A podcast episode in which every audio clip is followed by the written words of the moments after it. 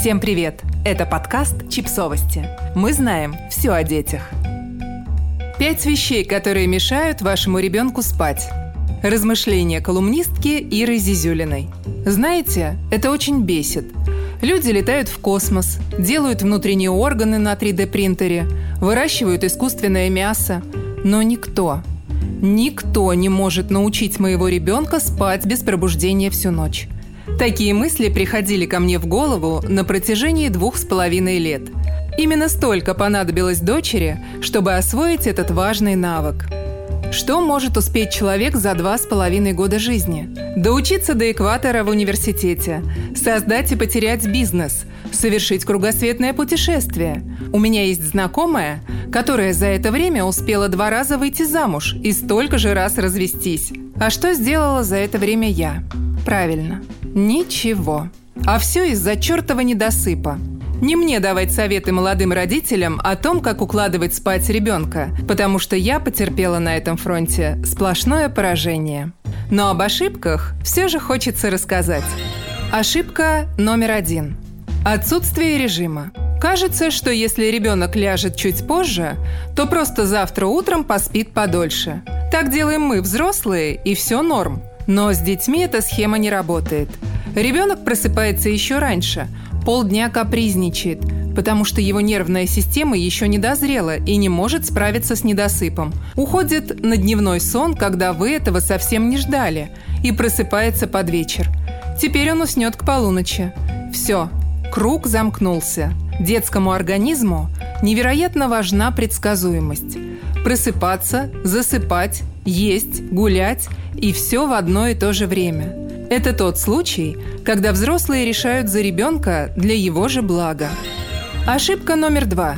Активные игры вечером. В отличие от взрослых, которые после бурной вечеринки вырубаются на раз, особенно если им за 30 и они родители, детская психика не может так быстро перестроиться с активности на отдых – Переход ко сну должен быть мягким, поэтому за два часа до сна лучше ограничиться настольными играми, чтением, короче, чем-то спокойным. Так что если вас умоляют разрешить еще немного попрыгать на батуте, скажите мужу твердое «нет».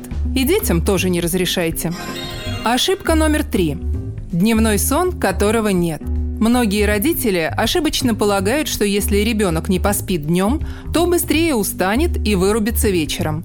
По факту, ребенок действительно устает, перевозбуждается, и уложить маленького монстра становится еще сложнее. Конечно, придет момент, когда малыш действительно перестанет нуждаться в дневном сне. Как я ему завидую. Главное, не перепутать настоящую готовность не спать днем сложным отказом. Это легко проверить. Если ребенок не спал днем и к пяти часам вечера напоминает главную героиню из фильма «Изгоняющий дьявола», то да, Ему еще нужен дневной сон. Ошибка номер четыре. Создание дискомфортной для сна среды. Свет, шум, жаркое, непроветриваемое помещение, сухой воздух. Все это мешает ребенку спать спокойно. К слову, взрослым это тоже радости не приносит. Прохладный воздух, увлажнитель, блэкаут-шторы – и жить станет легче. Ошибка номер пять. Желание научить ребенка спать одному. Вам может показаться, или кто-то о таком вам расскажет, что если не приучить ребенка спать отдельно в младенчестве, то все кончено.